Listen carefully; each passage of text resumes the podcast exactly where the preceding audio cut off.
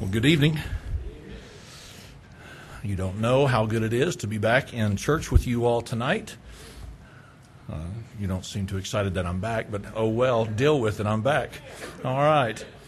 We had a wonderful time. For those of you who prayed for us, want you to know that we certainly appreciate it. Uh, I know that we were at least mentioned a couple of times because we watched each of the services online, uh, not because I couldn't get away from you, but uh, because there are not a lot of churches that have church very often over in Hawaii. And so, uh, in order to be in church, we enjoyed it via Facebook. So, anyways, uh, it's good to be in church with you all tonight, and it's good to be here in person. And I would like to remind you and encourage you about something that I have mentioned before as a result of us visiting other churches while on vacation, and that is this the need for us to be a friendly church. Got to catch my breath. It is so important that we be a friendly church. When we see faces that we don't know, that we don't recognize, it is highly important that we make ourselves friendly to them. When we were at the church on Sunday, we got there a few minutes before the service started. We sat down. Nobody from the church spoke to us. Literally, no one. Uh, not the preacher, not his wife, not anyone. The only people who spoke to us were other visitors at the church. And you knew you were visitors because they gave you this little shell necklace thing to wear. That was kind of like the identifying mark. So all the visitors had on shells. And uh, the only people who spoke to us were other visitors. And this is at an independent fundamental Baptist church. And I thought to myself, this just didn't right. And on the way out, we shook the preacher's hand. He never said, Good to have you. He never said, Now, what was your name? Where are you from? or anything of that nature. Just shook our hand and we were on our way. So let me just encourage you, not because you're in trouble. And I just want to say, I'm reminded once again from our experience don't ever come in and see a visitor and not be willing to greet them. And it may be out of your comfort zone to do it but I'm just saying it makes all the difference in the world to that visitor as to how friendly we are to them. So that's why I'm glad to be here, to be around people that'll actually speak to me. Anyways, let's go to the Lord in prayer, and then we are going to get started and trust that this message, I hope that this message will be a help to us. Father, as we come to you in prayer this evening, it is good to be in your house tonight. Lord, it's good to be with your people. And Lord, it is good uh, for us as a family to be back with the church family. God, I thank you that uh, we can have this time together, and I pray that you'd bless the effort to preach your word. I pray these things now in Jesus' name. Amen. Tonight we're going to begin what I would call just a mini series. I really have no idea how long this is going to last. Uh, probably just a couple of weeks, three weeks, maybe four weeks at the most. Uh, I enjoy doing character studies. I enjoy looking at people. I enjoy trying to learn from them what is able to be learned from them. And so last week, while we were on vacation, I was doing my Bible reading, and I came across a passage that I've never really considered or given a lot of attention to. And I was thinking to myself, I think there is something to that. I think there is something that could be developed there. And so, as I was having my Bible reading and I was looking ahead to uh, preaching and being prepared for tonight, uh, all that was working in my mind. And then I listened to Brother Chad's sermon, or we listened to Brother Chad's sermon uh, Sunday morning, and uh, he touched on some of the very same characters that we're going to be looking at, not just tonight, but in the next couple of weeks. And I thought, what confirmation here I am on vacation doing my Bible reading, and the Lord seems to be prompting me to deal with this. And then Brother Chad addresses some of the same people and mentions some of the same people. So that's what we're going to do. That's how we got there. And again, I hope that this is a help to us. But tonight I want to share a story with you from this past week on our vacation. It's something that I noticed, it's something that gotten my attention. And though it happened to us while on vacation, it is something that has probably happened to all of us, and it could happen to any of us really at any given area. But where we stayed was kind of off the beating path. It was kind of isolated, it was somewhat secluded, and so you had to leave where we were staying and you had to drive up a road, make a couple of turns, and you came to this fork in the road where you had to turn left or right. Those were your only two good options. Okay, if you were to go straight, you would have gone off a cliff and probably plummeted to your death. So you understand, left or right was one of the better options that we had available to us. And we generally went right because there were some things that that direction that we uh, were enjoying that we wanted to go back to several different times. And so we would turn right at that particular stop sign. We would make our way down this road, the curves and the twists and the turns that, that required us to get to where we were going. But we came to this bridge that was a one lane bridge. All right, just a one lane bridge. And you had to wait your turn to get across on this particular bridge. And once you made your way across the bridge, the natural flow of the road took you to the right, and you just continued going down this little highway that led you to where you were going. So that is the flow of traffic. That is the direction that almost every car took. But what was interesting was this, is that though the road went to the right, and that's the direction that most people went, there was this road available to the left. The thing about this road was this that in order to make this turn to the road to the left, you had to cut in front of the traffic that was waiting to come across the bridge. So it wasn't the most convenient of turns to make. And if you happened to be coming from the other direction, it wasn't an easy right hand turn. It was a hard right hand turn. And so it was one of those things, again, where you saw nobody traveling that road except I saw one person make the turn. And whenever I saw that person make the turn, here's what I said to myself If they can make the turn, I can make the turn. I want to know what's down that road. So we came to that one lane bridge. It was our time to come across. And I don't remember if it was on the way there or on the way back, but here's what I determined I don't care. I'm turning. And that's what we did, and we drove the road until it became a dead end, and we turned around and came back, and we enjoyed what scenery we saw. Now, the point or the principle that I want us to think in or think of as, as I tell you that story, again, something that we've all experienced, I'm sure, at some point, is this is that this particular road had a natural flow that everyone was taking, and yet there was something else available that you could enjoy if you made the choice. But you had to make the deliberate choice in order to be able to enjoy it because it was not natural for you to go that direction. Now, as you think about that, tonight I want us to be in 2 Kings chapter 16. 2 Kings chapter 16. As you're finding your place there, I want to ask you a question tonight. I'm going to be asking you several questions as we go throughout this sermon because I want us to think about some things. I want us to give some attention to some things.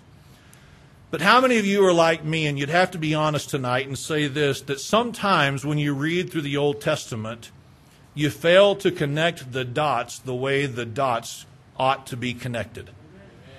You ever been guilty of that? You know, you're, you're reading, like, for example, where we're at tonight, you're in 2 Kings chapter 15, so you come to 2 Kings chapter 16, and, and because there's a break in the chapters, for me at least, there's a break in the thought process. So you kind of forget that chapter 16 was attached to chapter 15, and chapter 17 is attached to chapter 16. Have you ever been guilty of that? All right. I've been guilty of that so many times and so, again, this week, as I was studying and thinking about it last week and, and trying to put the thoughts together, it was like little light bulbs began to go off in my head and say, you know, they, the, the light bulbs, they, they didn't say this, but it was kind of like it spelled it out for me. Like, hey, dummy, do you realize this is all connected? And so as I began to realize that, I thought, you know, there's some good preaching here. There's some really good preaching here. And so tonight I want us to look in verse number one. In verse number 1 of chapter 16, it says this In the seventh year of Pekah, the son of Remaliah, Ahaz, the son of Jotham, king of Judah, began to reign. So in verse number 16, we read of Ahaz coming to the throne and beginning to reign there in the land of Judah. Ahaz, you don't have a whole lot of information given about him or of him, but in verse number 2 it says this 20 years old was Ahaz when he began to reign, and he reigned 16 years in Jerusalem. And what it says next in verse number 2 is pretty important. It says this of Ahaz it says, And did not that which was right in the sight of the Lord his God, like David his father. So what it says of Ahaz in verse number two is this, is that he did not do that which was right in the sight of the Lord. So if the scripture says that he did not do what was right, then what must that mean by way of obvious implication? Well, it means this, that he did that which was wrong in the sight of God, correct?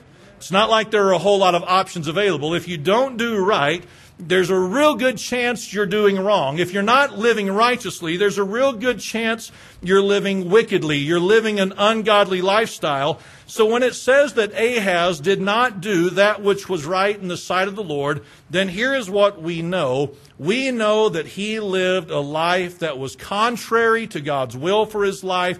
He was not one who, who made the effort to live in obedience to God's word.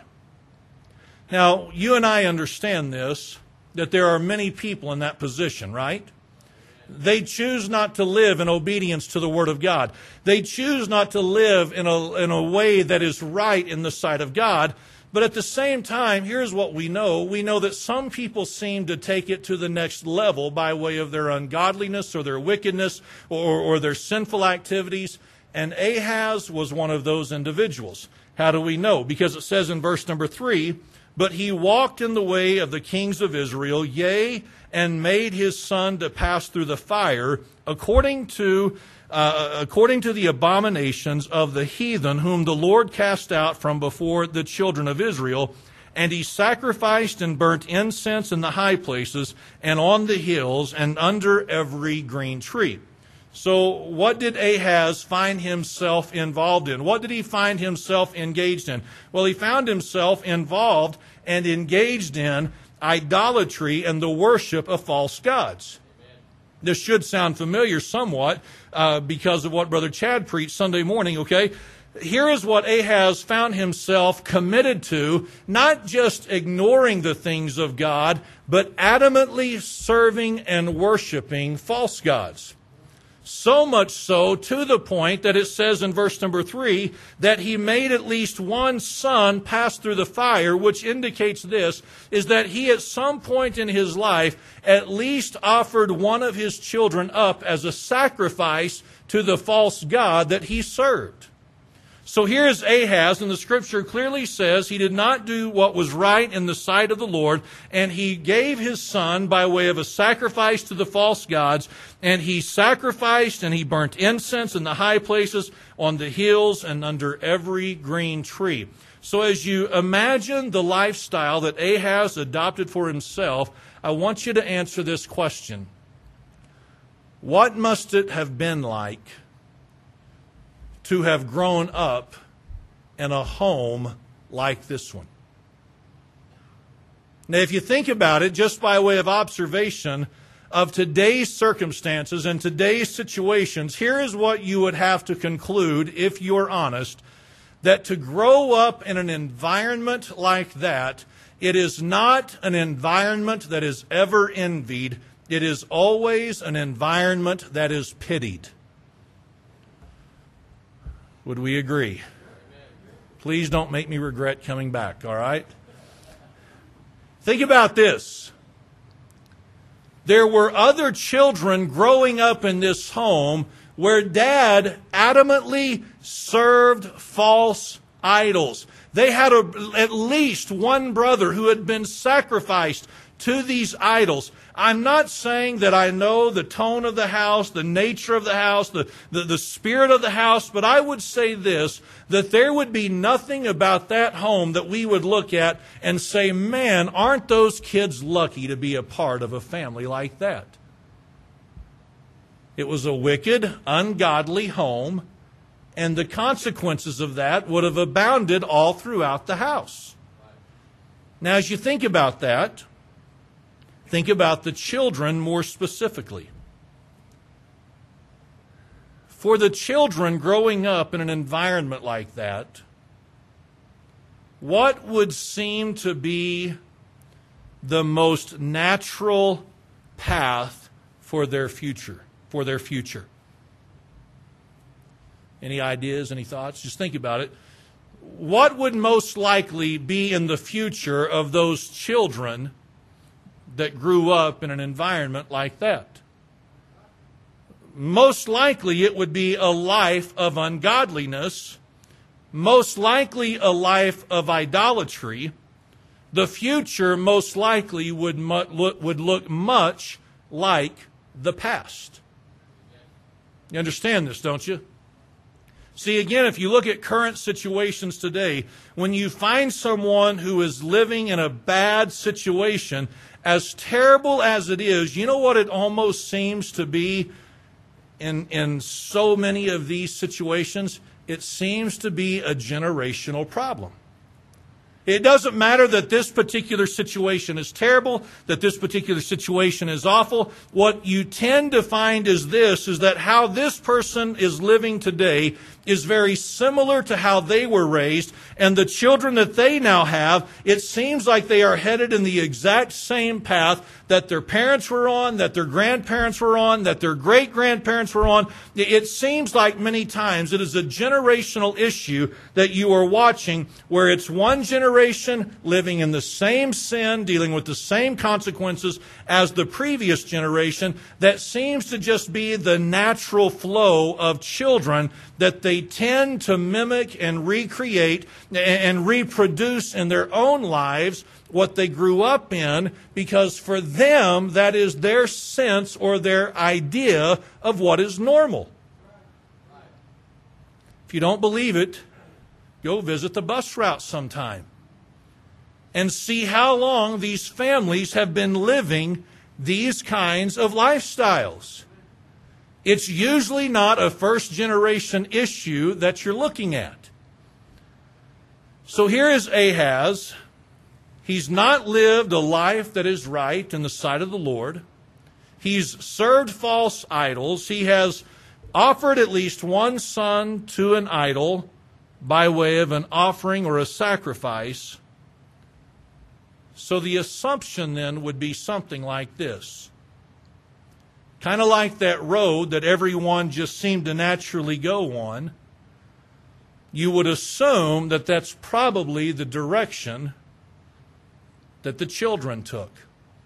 Just continued to serve the same gods that dad did, that, that, that dad offered sacrifices to, etc. But go over to chapter 18.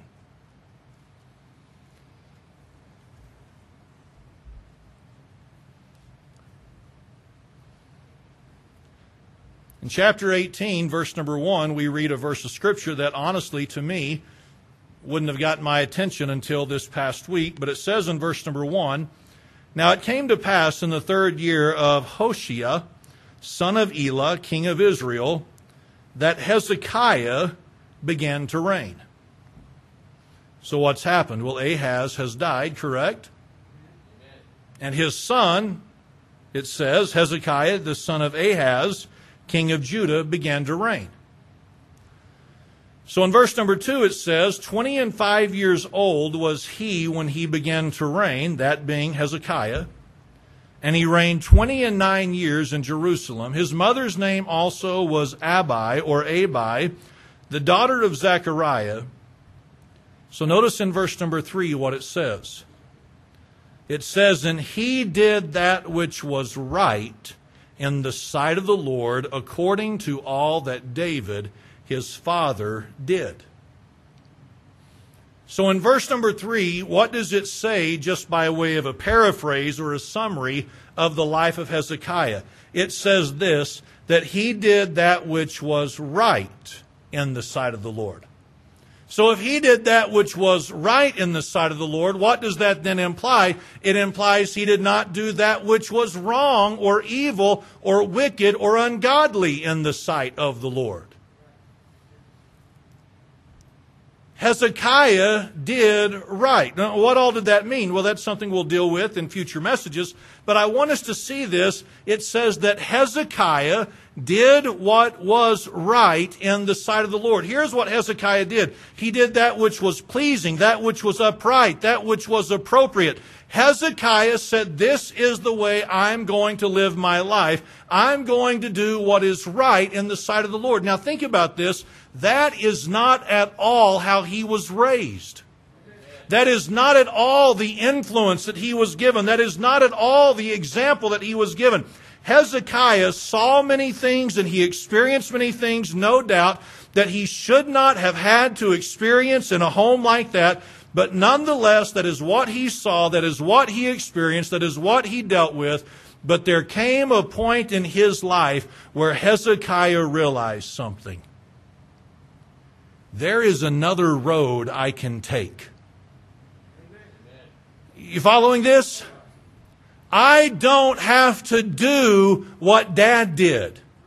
I don't have to do what everyone else has done. This may be the direction that is natural. This may be the direction that goes with the flow. This may be the direction that doesn't really have any resistance to it. This may be what everyone else does, but there is a different road available to me. And so though dad did that which was evil in the sight of the Lord, I am choosing today to do what is right in the sight of the Lord. I'm going to go a different direction, even though it may not be easy, even though it may not be popular, even though people may not understand it, even though it may frustrate some people.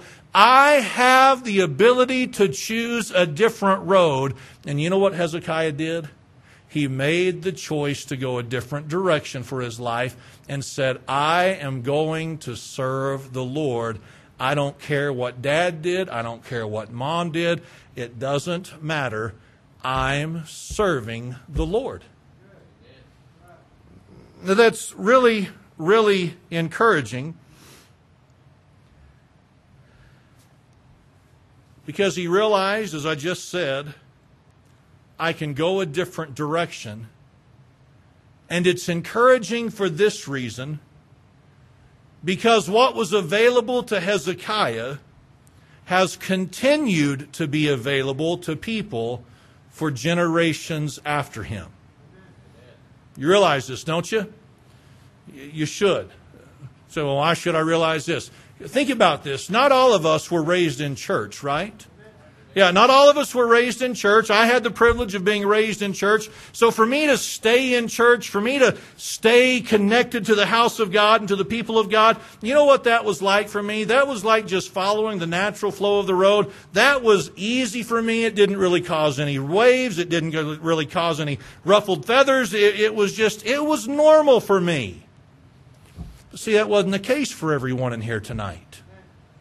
See, if you think about it, here's what happened for some of you. You grew up in a home that you really had no say as to some of the things that you saw and some of the things that you experienced, right? That were not of a godly nature. You, you, saw some things that, that did not please the Lord. You experienced some things that God was not pleased with at all. But see, there came a point in your life where you realized, though that may be the flow, that may be the direction that is natural for me, that may be what dad and mom did, that may be what grandparents did, that may be what aunts and uncles and cousins are doing, though that may be what everyone else is doing, you realize there is a different road available. Isn't that encouraging? You had the ability to choose a different direction for your life. You were not destined and you were not predetermined to go down this path of destruction just because everyone else in your family may have been on that path. You had the ability to notice, you know what? Over here is a different way of life. Over here is a different direction I can take. Over here is a life with God which produces peace and happiness and joy and contentment and so many other things. And though it required maybe a hard right, so to speak, in your life, you were able to take that road. And I hope that your testimony would be this, that you've enjoyed the journey ever since you've made the turn. If you haven't, woe is you.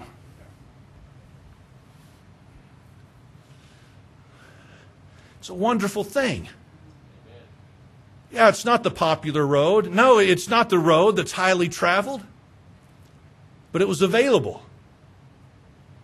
And you said, I'm taking it. And that's what I'm doing with my life. And that's the direction we're going to go. And I'm going to take my family this direction. I know that's not the way I was raised, but we're doing something different. And you may be first generation Christians, you may be second generation Christians, but if you were honest, many of you'd have to say, it's still pretty new to our family, this whole path we're taking. But God made it available. And you sit here and you say, okay, well, fine. I mean, yeah, I realize that, and I'm thankful for it, and that's it's good. But that doesn't really do much for me now. Okay, well, it needs to. Say, well, why does it need to do anything for me now? Well, for this reason. You know, I, I, mentioned a minute ago this road that we had to take, Susie and I and the kids did, and, and, and you had to go down this road or go off a cliff. It was pretty simple. Okay. Think about this. As you and I go through life, guess what we've got to do? We've got to go down a road. I know this is a very simple illustration, but just work with me, okay? You got to go down a road, and as a result of going down a road, what do you have to do? You and I have to experience certain things. Do we not? Sometimes we have to experience certain things that we would rather not experience. And we've got to deal with things we'd rather not deal with. And we've got to see things that we'd rather not see. That is the way that life seems to work for all of us that sometimes we just have to deal with things that we'd rather not have to deal with. So, when we have to deal with things that we'd rather not have to deal with, whatever those things may be, I want us to focus on this thought for just a moment, though we could take it so many different directions. I want us to focus on this thought that what you and I experience and what you and I deal with and what you and I see, it's not new to this world. It just happens to be new to us. Everything that you and I experience, other people have experienced similar things. Now, as you think about that, as we're on this road of life, and we're having to experience certain things that maybe we wouldn't have chosen for ourselves, but God has allowed it to come into our lives, as it has happened to so many other people. You know what the world tends to do? The world tends to just kind of go the flow of everyone else and just kind of do what everyone else does in a situation like that. Have you ever noticed this? Mankind really isn't that too creative in their response to the situations of life. See, certain things happen and things like this happen. People get angry because that's the natural tendency of things. I didn't want that to happen. I don't like what's happening. I, I, didn't appreciate what happened here. And so as a result, here's what naturally happens. They get angry at the circumstances. I didn't want to lose my job. Well, yeah, I mean, very few people do want to lose their job. Well, I didn't want to deal with that financial distress. I understand. Nobody signs up for that. I didn't want to lose that loved one. I know. Nobody ever says that it's time to lose the loved one. I get it, but here is the natural response of so many people for them to be angry when life brings them to those points in their lives. Many times the natural response is this to become bitter to their circumstances. You know, I'm not making this up, right? It's not like you'd have to leave town to find a bitter person. I've never met one here in Pampa, and I don't know what it'd be like. You know? No, listen, bitter people are everywhere. What are they bitter about? They're bitter about their circumstances. They were angry. They never got over it. And, and, bitterness set in. And bitterness is just the way that people respond so many times to the circumstances of life. So you talk to them and it begins to spill out of them. It begins to overflow from their lives. And what are they bitter about? They're bitter about something that happened two years ago, five years ago, ten years ago, whatever it may be. But that is the natural flow of, of mankind. So when this happens, I don't like it. I don't appreciate it. So I'm just going going to be bitter with the circumstances. Let's listen now. If they don't respond with anger or bitterness, this often happens. Especially in the lives of Christians, they begin to backslide. You know that that's the truth, right? Well, if that's the way it's going to be, I'm not sure I really want to serve the Lord. You know, if God's going to allow this to happen, I just I don't know if I I don't know if I'm going to serve him. You know, what what good has it done me to serve him all this time? You know, I just I just I'm going to back off a little bit. I'm just going to take it easy a little bit. I, I don't necessarily enjoy that. You know how many people have let the circumstances of their life justify them backsliding in their relationship with the Lord? It's as natural as anger and bitterness and resentment. This oftentimes is a very natural response. To become very worldly and secular in your thought process. You talk to people who have been going through circumstances and they're dealing with certain situations, and you begin to visit with them, and you hear them talk, and you realize they're not thinking spiritually anymore. They're not. They're not thinking like someone who is led by the Spirit. They are thinking like someone who is led by the flesh. They haven't prayed about this. They haven't spent any time seeking the Lord's will in this. They are simply responding according to their flesh. I'm just telling you, that's the natural response of so many people.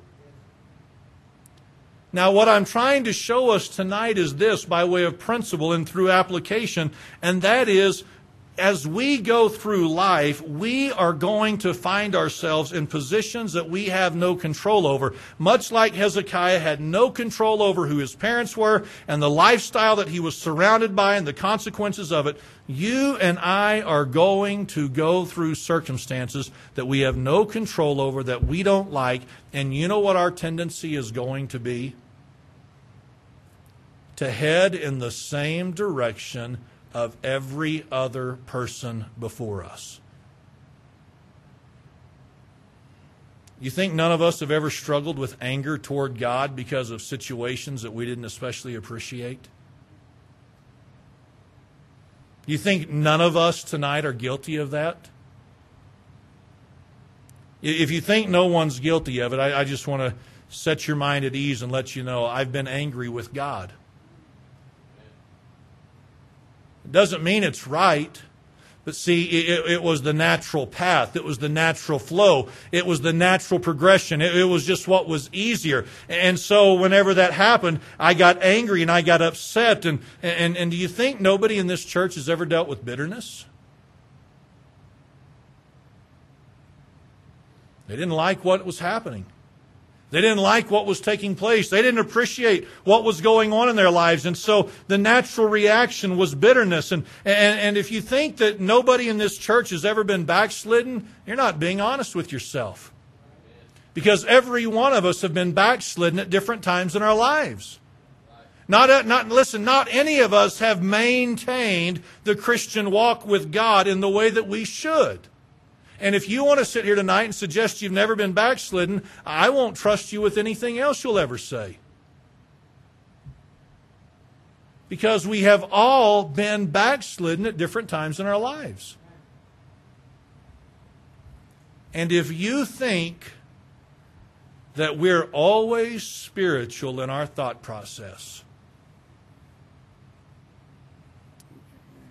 you're greatly mistaken. Things happen, and what do we do? We start thinking like the world. We start thinking according to the flesh. We start thinking according to, to our desires, whatever it may be. And, and, and here's what I'm trying to show us, and again, I hope this is helpful and I hope it's, it's good for us. I want us to th- see that, that there have been so many times that we have responded to the situations of life like everyone else. Not me, yes, you. We've done it. And you know what we need to be reminded of? Though that may be the natural flow, though that may be what everyone else tends to do, though that may be what our flesh would like to do, you know what we've got to be reminded of? We've got to be reminded that there is another way available. There is another route available, and we don't have to go the way of everyone else. We can choose to respond in a way that is right and pleasing to the Lord. When things happen that we don't like, we don't have to get angry. Yeah, but it's hard to not get angry. I know it's kind of like a hard left turn or a hard right turn. I understand it's not easy, but it's available. We don't have to be angry people. You and I do not have to be bitter people. But you just don't understand the situation I've dealt with. You just don't understand everything that I've seen. You don't understand how I've been wronged. I may not understand it, but I know this. Bitterness is not something you have to have in your life. You can get victory over it and you can find forgiveness and you can find peace and you can find some kind of resolution with whatever the past may be. You and I don't have to be bitter unless we choose to be bitter.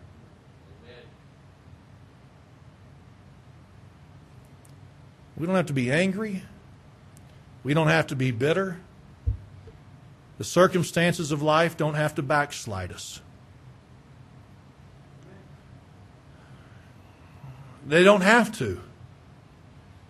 Just because life's gotten hard doesn't mean that we have to stop having our time in prayer with the Lord. And we've got to stop reading our Bible because we're just so discouraged. And, and I don't even know if I want to go to church right now. I'm just, I'm just so discouraged. Listen, that's nonsense. It is absolute nonsense. We do not have to backslide just because life's gotten hard. There is another route available where we can do what is right if we want. I don't have to get carnal, and you don't have to get carnal in my way of thinking or in your way of thinking. You can step back from the situation and you can say something like this I know what my flesh wants to do right now, but before I take a step, before I make a move, I'm going to consult the mind of God and know what He would have me to do in this particular situation of life.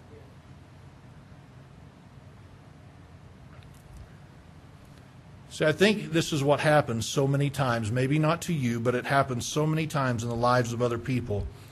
Things happen, we don't like it Everyone else is doing this, going here, taking this direction, making these moves for their lives, taking these steps, whatever it may be.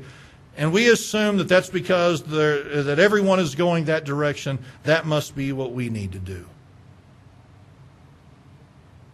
And it is amazing, isn't it, how easily we can justify it?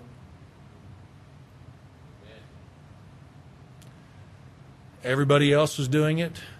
It must be all right everybody else is doing it this way, it must be okay.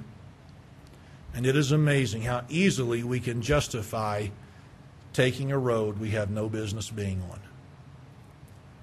And I just want us to be reminded tonight that there are other roads available than what everyone else is doing. We can actually do what is right in the sight of God. And I'm not suggesting that I know tonight of something that's going on in someone's life and I know that you need this because you've been doing what everybody else is doing and you're not taking the right road. I, am not saying that I know that to be the case, but I would say this I know it's possible. That the way you've been living, if you'd just be honest, you'd have to say something like this You know, I've just kind of been doing what everyone else is doing, and I've just kind of been doing, going my own way, what just kind of felt natural, what just kind of felt right, and I've not consulted the mind of God in this. Just want to remind you that if you're just kind of doing what's natural, it'll most likely take you someplace you don't want to go. Probably ought to stop and say, Do I need to make a hard right turn right now? Yeah, it may go against the flow and it may ruffle some feathers and it may upset some people. But are there some serious changes that I need to make right now? And if that's not the position you're in right now, let me just say this. And I know I've said this idea so many times before, but I want to say it again tonight. Let me just remind you if you're not there right now, at some point in the future you will be. Because that's the way life works. You're going to be, and I'm going to be at some point in my life, someplace where it's just natural to go here, when in that moment, what I really need to do is take the road less traveled and just do what is right, no matter how difficult it may be. So tonight, I encourage you to remember this we have a choice. Understand this? We have a choice. Our future is not dictated to us or to us by anyone or anything else. We have a choice in how we live this life. And we have a choice as to the direction we're going to take. So, in the end, it's really up to us and whether or not we want to do what's right before God. So, I hope we remember that when we're in those moments and when we're in those situations. So I'll stand tonight and bow our heads for prayer. Father, as I come to you this evening, I pray that you'd help us to see in the life of Hezekiah that he realized he had a choice he could make, and he chose to do what was right, even though it would not have been popular in the home that he was a part of. And God, I pray that you'd help us to remember tonight that no matter what our situation is, no matter what our circumstance is, we always have the road that is right available to us. There is nothing that you will bring our way where we have to do what is wrong. We can always do what is right if we choose to. So I pray that you'd help us to remember that tonight and in the days to come. I pray these things in Jesus' name. Amen.